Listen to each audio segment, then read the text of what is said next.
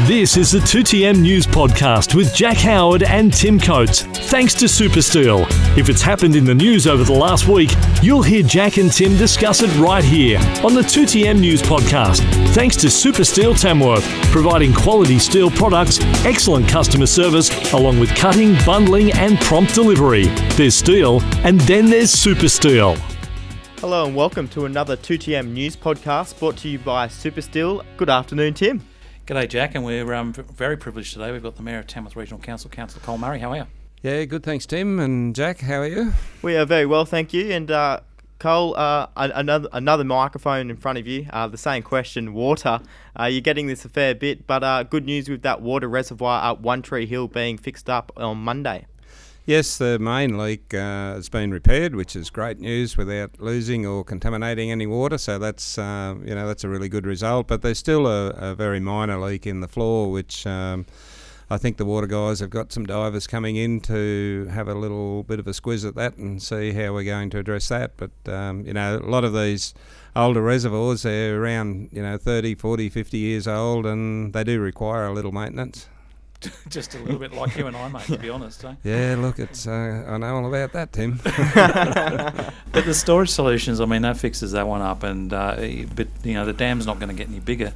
Uh, Going forward, I think uh, we talked to Ian Lobban last week, and he suggested that uh, council, after this drought's broken, maybe we- dam gets to 70, 80, council will review its uh, its plan, its drought management plan.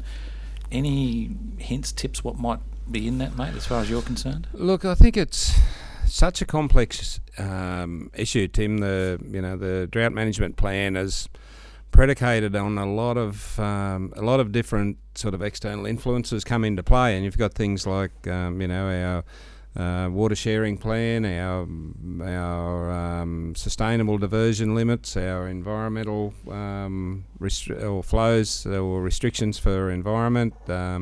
You know, it's it's uh, and the water in the dam. It's it's not just for council. It's not just I for know. our community. It's it's uh, also for irrigators. So, you know, there's this water sharing plan is quite complex, and there's the interrelationship of uh, surface water, which is um, you know means pumping out of the river, and also the the wells and the bores which are in the aquifer. Uh, you know, the Peel Valley is an aquifer. We've just interestingly had a study, a groundwater study completed for Tamworth, and the reality is we we really don't have much in the way of groundwater. It's all all the underground water rests in the um, Peel River alluvium, and um, you know is directly related to the river. So when the river stops, the groundwater stops, and um, you know so our drought management plan is quite a complex document, and but I think the you know the the discussion and, and the strong message we're getting from the community is they'd like us to revisit our triggers for when different uh, actions take place and different levels of water restriction take place, and I think that'll always be the crux of it, just how we manage that. Yeah, look, and I think we're talking to Ian also. We mentioned um, with him that uh, the, there was a great consultation process last time. There was a, a lot of conversation, and we basically started twice as far out as we did before back in 2006 7. So we were a long run at this one. It seemed people don't have to turn the tap on. That's the other thing we need to. Yeah, look, it's it's um, you know sometimes we just overcomplicate things because if people are really concerned about water, well, just stop watering the lawns, and uh, you know that saves an enormous amount of water. And uh, but I guess it is a modern society, and we like to consider ourselves as a progressive society here in Tamworth and um, and around the region. So you know we've got to get on top of this stuff. Now, another media outlet off the back of that is um, running a bit of a, a bit of a story. Um, good thing or bad thing? I think it's a bad thing, a, a look for the town. But anyway, Yeah, look, I think we've got to have the conversation though, and uh, we've got to get it out there. And I think particularly our politicians, um, um, including I guess people like our councillors, um, our state members, our federal members, they they need to understand that people are seriously concerned about you know water security, and our issue is long-term water security. Our you know we can manage water into the short term, but the the long term water security is a problem, and the only way we can solve that in this particular valley is to get more water storage. One of these things, uh, the ongoing water issues, is doing it's really putting council in the firing line. Is is a good chance to kind of reflect on uh, how much uh, council is now held responsible, or the members are both uh, federally and state, due to social media these days. You know, one article from the Northern Daily Leader can trigger 120, 130 uh, messages and replies from keyboard warriors, sometimes even personaling out uh, single council members. How does council deal with that? Oh, look, I think that's part of um, you know part of the the sign on criteria. If you if you can't handle that, well, you just don't go there. But um, excuse me, the reality is, Jack, in in in today's world, we, have just got to deal with that. And uh, you know, there's lots of free advice out there people seem uh, almost obliged to have an opinion and probably irrelevant to them whether that opinion represents the actual facts or something else, uh, but they just seem to have an opinion. Yesterday's opinion may well be forgotten today, uh, but the reality is, uh, you know, in in positions of uh, responsibility, like a federal or a state member or even a council member, you know, we have to deal with these issues, and uh, you know that's what the that's certainly what the council focuses on, and I guess we're genu- generally accepted as being that level of government closest to the people, so we probably have more interaction with the people on a day-to-day basis. But um, you know, notwithstanding the you know the relevance of our state and federal members in this whole discussion. Very well answered there. I think so. You should be a politician. uh, the regional freight hub, mate. It's uh, 18 months, and I, you know we you're on the record as saying I can't put a date on it because, um, but it's a bit further down the track it's very frustrating, Tim. It's been a long, hard grind this one, and um, you know, I think, uh, I guess being being trying to be fair dinkum and honest and uh, understanding of what the situation is, we saw with the you know, the previous government, there was quite a bit of corruption and um, qu- there was some mishandling of responsibility, um, you know, with some of the ministers of the day and um, subsequent legal uh, issues followed. But I think the government today, or certainly the the, um, the coalition government, has been pretty fair income and pretty genuine in trying to put some things in place so that you know um, public funding of um, of um, public assets is is done in a very appropriate way. But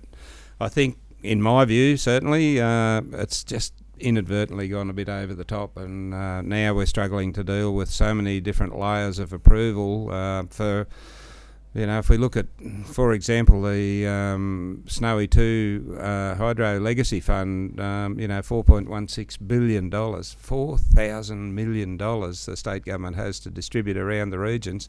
This freight hub, or this upgrade to the railway line, which is key to the whole freight hub, mm.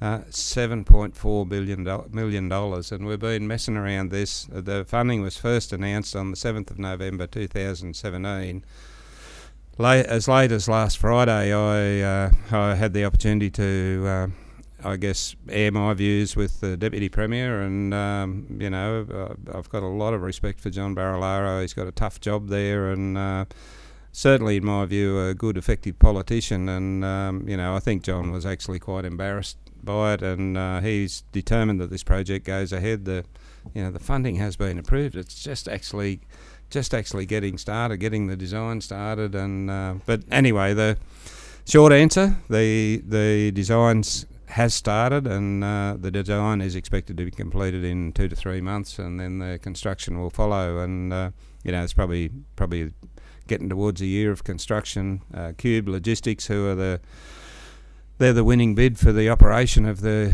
the um, intermodal centre. They're um, you know they're ready to go, but they they need to understand just exactly where the train line's going into the centre so that they can do their design around that. So all sounds a bit complicated, but really it shouldn't be that hard. But well, it uh, shouldn't be when you line it up with the Werris Creek project, which basically happened in what three months or but.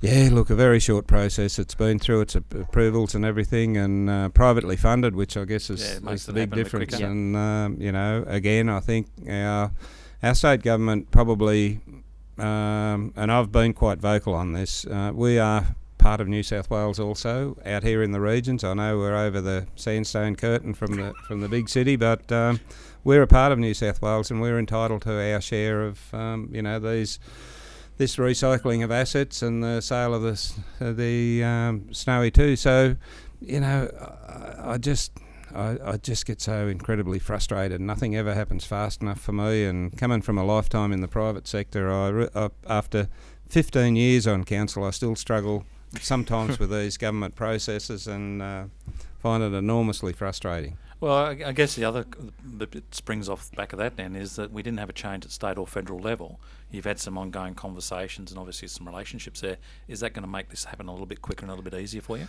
Oh, no doubt, Tim. I think um, you know these projects are good projects, and I, I and I I believe that they would be uh, uh, certainly supported by either side of government, whoever gets elected, and um, you know uh, things like our university, etc. But um, it certainly makes it easier when we've got similar people to deal with, and you know the same government. The there's you know there's it's uh, sort of more of the same pretty much, and um, you know we'll see a budget come down in the next few weeks. So uh, you know hopefully that sort of that takes away a lot of this uncertainty within government. We all know where we're heading. We know what our priorities are, and uh, hopefully these projects will flow a bit quicker. Is there an added pressure on the members themselves because they go into elections with knowing that the community, for an example, uh, here in Tamworth are really strong behind the push for university? Do you think there's then the added pressure for themselves to deliver that in their next term?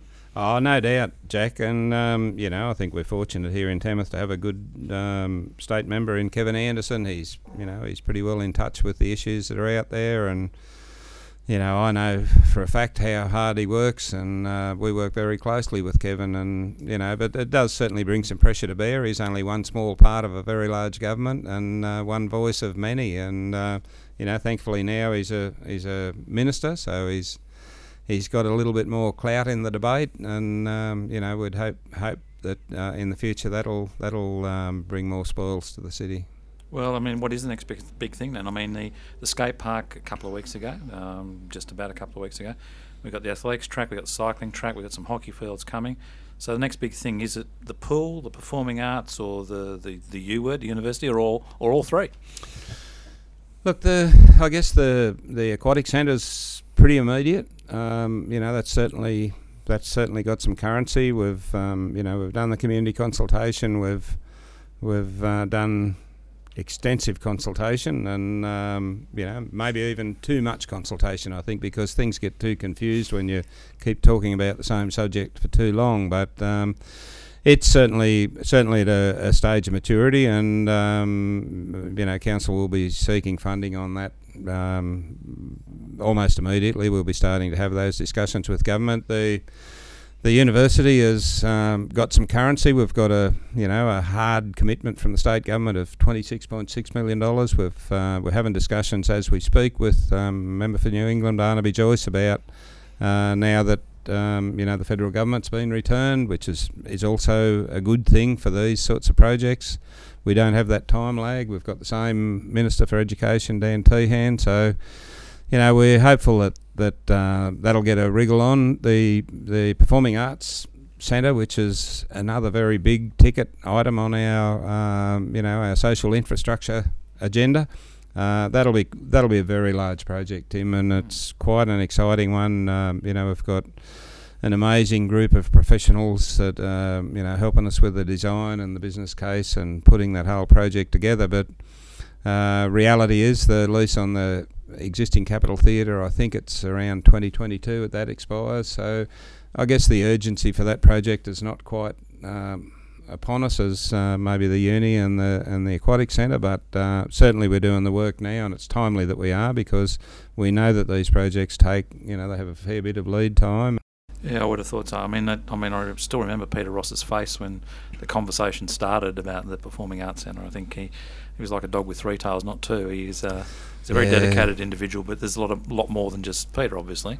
Yeah, there is Tim, and I think it's been uh, whilst Peter's sort of he's certainly had a firm grip on the steering wheel of this whole project and very passionate about it. I think it's been quite clever the way he's he's sort of approached it, where you know approached it on the base of not being quite so concerned about the um, you know the capital cost of the build, but more concerned and more focused about the business case and having having you know enough business activity on the site there that um, you know makes it a financially sustainable uh, venture, and um, you know we'll need some extraordinary funding from both the state and the feds uh, for that project, but. It's got a lot of community support, and I must say, whilst you know the design is not completed yet, but um, we it was only, I think last week we had a bit of a run through with the architects and um, pretty exciting stuff about you know what that'll bring to Tamworth and what new opportunities for things like the uh, Conservatorium of Music and you know having having things like a, um, a recording studio in there for um, aspiring musicians and having the facilities there for a university to teach you know high level music courses having having all the you know the cafes, the restaurants, the the uh, liquor outlets, the the whole box and dice there that goes together to make a properly functioning um, you know um, performing arts centre, and having the opportunity to build it right right next door to the library and the art gallery adds significant value. Having that facility in the CBD is very attractive for um, event managers and uh, people who bring you know conferences and events to Tamworth. So all in all, it's a great uh, a great project, and I think the one of the challenges for the council at the moment is, um, you know, we've got to we've got to actually demolish an existing building to get there, and that's the old Parry Council building, which is not really that old. So that's a bit of a dilemma, but um, that's part of this business case to weigh up, so that we're absolutely confident, uh, you know, what the business case is, what it looks like, what the long-term sustainability looks like, and uh, how much it'll cost the community in the into the future to look after them. Because it's great to have these fantastic community assets, but somebody's actually got to pay to maintain them and look after them. And you know, we look at all the stuff we've built around Tamworth in the last. You know, 30, 40 years, there's, there's a lot of looking after there. so if we're talking about in with the new, then I guess it's out with the old, in with the new. Uh, so what does have to go in terms of recycling of some uh, old uh, facilities. Uh, Tim, what we got the old uh, athletics track that you know maybe one of the sites of the uh, pool in the CBD. Uh, where are they up to with those facilities being recycled? Yeah, well, at the moment, the um, whilst there is certainly some debate and the hard decision hasn't been made yet, but the business case for the aquatic centre is predicated on selling both of the pool sites and. Um, you know, if if both or either aren't sold, we'll um, um, you know that has a big impact on that business case, and and um, they're you know an aquatic centre is not not a great money earner that um, everyone wishes to, to invest in to get a financial return out of it. They're they're pretty tough tough things. So. Uh, you know that'll be interesting to have the finish that debate off uh, about the disposal of those two pool sites, and uh, you know there's a lot of community interest in that, and uh, quite a bit of pressure on council to, you know, particularly uh, consider retaining the the um, town pool site, and you know when you throw into the mix things like we're doing that whole bicentennial park master plan review, we've just started that, and that's a significant piece of work. Probably take us a year, I suppose, to get through all of that how that impacts, because uh, that's a prime piece of land there, both for a commercial venture and also for a passive um, recreation. Ve- um, Great venue for a day on the green if you took all that space in, wouldn't it? I mean, you know. Oh, it is, Tim, and and you know, there's things like. Um, you know the relevance of number one oval is it really relevant it's not um, you know it's not quite oh, is it still the right not quite the right size for um, you know things like Aussie rules. It's um, you know arguably not the greatest cricket venue. Uh, but there is a lot of history, and I think that's the point you're trying to make. Is yeah, and th- and this is where we need to be guided by a good plan and make sure yeah. that we do the work before the decision time comes, and uh, that's what the the whole master plan review and the, the, these these master plan reviews create significant opportunities, and you know we've got got the southern end of uh, Bicentennial Park firmly bookended now with a, fantastic uh, regional playground, and, and that's you know widely revered by the community and loved and well used asset. Um, you know what does a new master plan look like for the northern end of, of that precinct? Uh, so there's lots of discussion there. Where the We've seen the new, brand new athletics facility and the um, velodrome facility getting close to, to you know being being completed uh, this calendar year. They'll be finished and and, and utilised in uh, you know in the spring summer.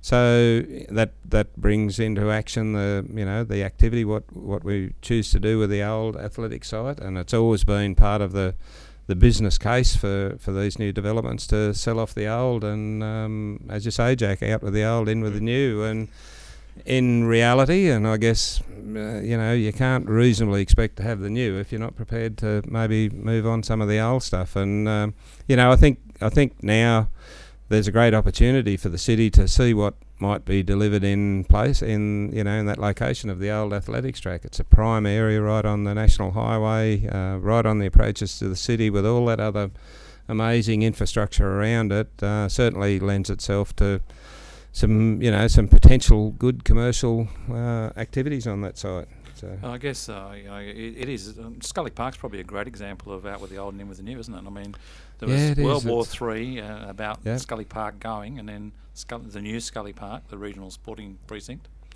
yeah, Tim, and look at what's um, you know when we look at the old Scully number one, and um, sure it's got some history, sure it's got some um, you know it's tightly linked to some strong personalities of the past and the present. But look at what's replaced that with a brand new uh, Scully Park Sporting Precinct, one of the one of the acknowledged as being one of the best sporting surfaces in the state. Uh, we've got that wonderful new Mercure Hotel there, and the um, the convention centre just recently opened. They're great. They're great community facilities to have, but you can't always have new facilities in a growing town without uh, Without out it- the well, you have to break a few eggs to make an omelette. But you know, they did they did acknowledge in this, the Scully redevelopment that the history's there, that Chillingworth's name has been mentioned through it. So that sort of has been continued, I guess, is the way to look at it. And you know, that, that we're going to have this conversation about the War Memorial Pool. I mean, Yeah, look, Tim, it is, and and I mean we're we've got another one of those conversations emerging now where we're about to demolish the old McKellar stage in Bicentennial Park. It uh, you know it's it's reached its use by date. It's the location's not suitable for modern events anymore, and uh, the size and the you know the the construction of it, the dilapidation of it. There's a lot of things go into the mix that uh, that's about to be relocated, but you know, council staff have had a, a, a really productive discussion with the McKellar family about how how the McKellar name and Norm McKellar, as most people know, was a you know long-serving, highly regarded uh, previous mayor of the city, and um, you know that that building has uh, been has celebrated the you know the wonderful contribution he's made to our society. So we need to make sure that we respect that and we find an appropriate way to you know to carry that respect and acknowledgement forward into the you know into whatever replaces it or whatever happens in Bicentennial Park. And I think, as you suggested, that's that's key to these discussions. We've got to get those bits right. I think what people need to take into account is the fact that um, knowing a bit better than some people, perhaps I know that that is something you will personally seriously take as part of what needs to happen. Yeah, look, Tim, it's it's so important, and you know our history and our heritage, and um, you know celebrating and acknowledging those incredible contributions that have helped build our city in the past. We can't ignore those, and um, you know that's that's part of the culture of our city, and nobody has the right to um, you know to disrespect or ignore it. The quick ones at the end, the, the Virgin Flying School. Yeah, look, it's still progressing. Um, you know, the Virgin are currently just awaiting uh, approval from the Financial um, Investment Review Board, the um, the FIRB approval, uh, which has been sort of um, caught up in the election cycle with the Fed federal election. Uh, Virgin are very close to being ready to go. They've got the first intake of pilots very close. Uh, we're really fortunate that we- we've had uh, CAE Oxford uh, Training School out there, which has um, had the opportunity to actually ramp up their their um, business on the airport. We've still got um, British Aerospace Engineering there, who are conducting the tail out of their Defence Force training. So lots of activity still happening on the airport, but uh, a lot of excitement with uh, you know with the ramp up of Virgin and again, uh, a little bit longer than what I certainly anticipated, but uh, we're getting pretty close.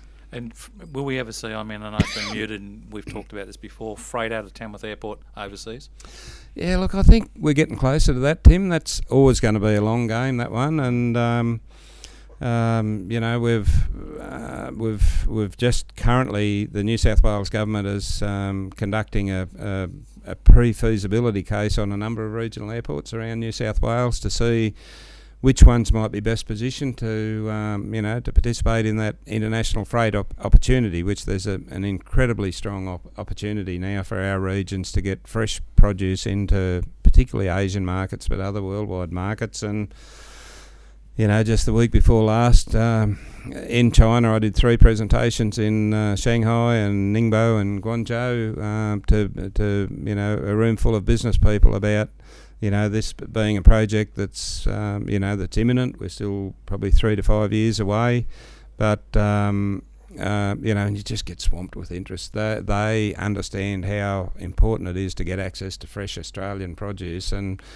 our produce is regarded so highly, and it's they're prepared to pay for it. And um, you know, we took some business people over there, and uh, they've had some amazing stories to tell about their engagement with uh, opportunities. And you know, I think uh, I constantly say this. I'm not sure that anybody bothers to listen, but I think we've probably got another five to ten years to get ourselves sorted in Australia to take advantage of these opportunities. And if we miss out, I think we, we compromise many generations into the future if we don't take take the advan- or the opportunities that are here and now for us to you know, get access to these incredibly large and powerful markets uh, internationally. And China's one of many. There are many others also, and um, you know, and I think having having air freight and having the potential to take fresh meat, fresh meat is incredibly. It's so highly regarded and uh, so sought after. What we've got here with the the abattoirs here in particular.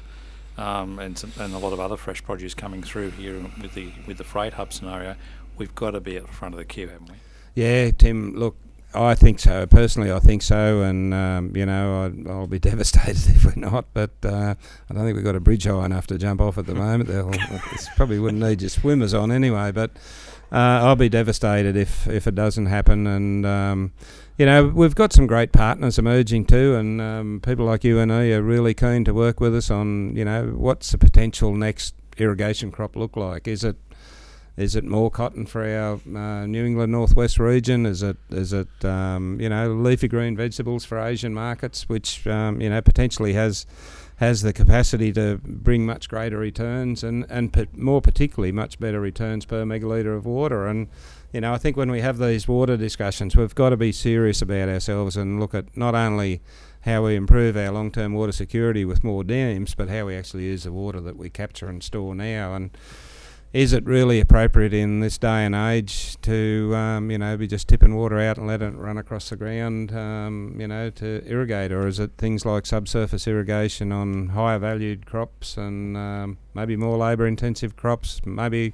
crops that have the potential to do more value add to um, before they go to markets internationally, and you know, there's a lot of work we need to do, and things like, you know, producing grain and just loading it on a boat and sending it off to get processed overseas is not smart for us. It's not we've creating jobs, no, not creating employment. Not we've got to be we've got to be more clever, I think, and how we approach these international markets is. Um, you know we've got to be really on the job there and uh, make sure we get the get the right investment for the right reasons and uh, get the get the jobs and the, the value add for our producers. Col, you've been very insightful. We could have gone for another two hours there with some of your answers and very interesting things from the water onto what's next and so on. And you've done all the serious questions so well. But before we let you go, we better get some more lighter side questions through you and give our, our listeners a better idea about Col Murray and what he does when he takes off his mayor hat. So, uh, Tim, do you want to kick us off with our fast five? I will start off with um, Col. You're hosting a dinner party for four people, you and three others.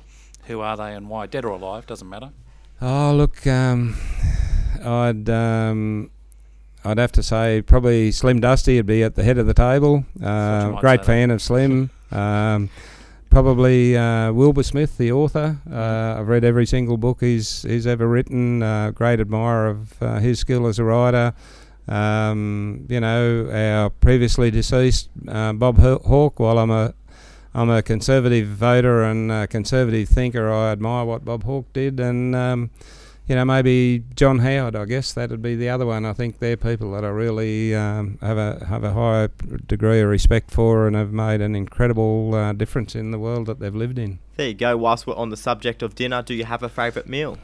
Yeah, look, I'm uh, very old-fashioned and uh, again very conservative. I just like my, um, you know, my home-cooked meals. I spend too many nights uh, eating out and I really look forward to just having a quiet meal at home, just with. Um, you know, a nice red meat meal with um, four or five veggies. Uh, that's that's it for me, Jack. it's a anything, bit dull, but cooked by Carol, I think was the answer there. yeah, it's look, a safe it's, answer, isn't it? Oh, it is, but um, you know that's what I really look forward to.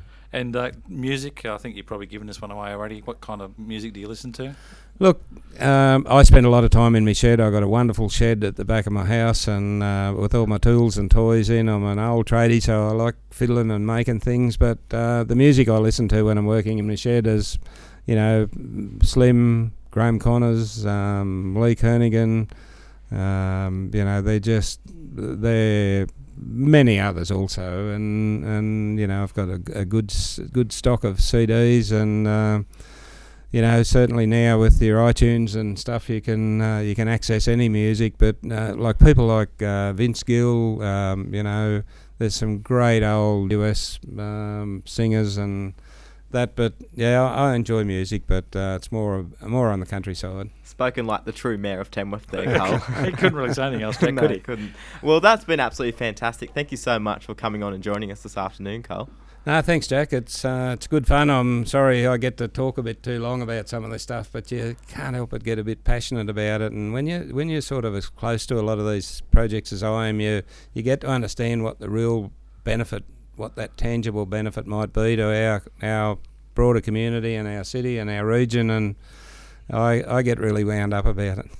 Yeah, it's the bigger jigsaw puzzle, and it's nice to just get some of your own words in it. And you know, there's no traps in these questions. It's just more about what's going on, and we just share that with the listeners. Yeah, no, it's great, and uh, thanks for the opportunity, and it's been a bit of fun. No, thank you very much. Well, that was Col Murray, the Mayor of the Tamworth Regional Council, joining myself, Jack Howard, and Tim Coates for another 2TM News podcast, all thanks to Supersteel Tamworth.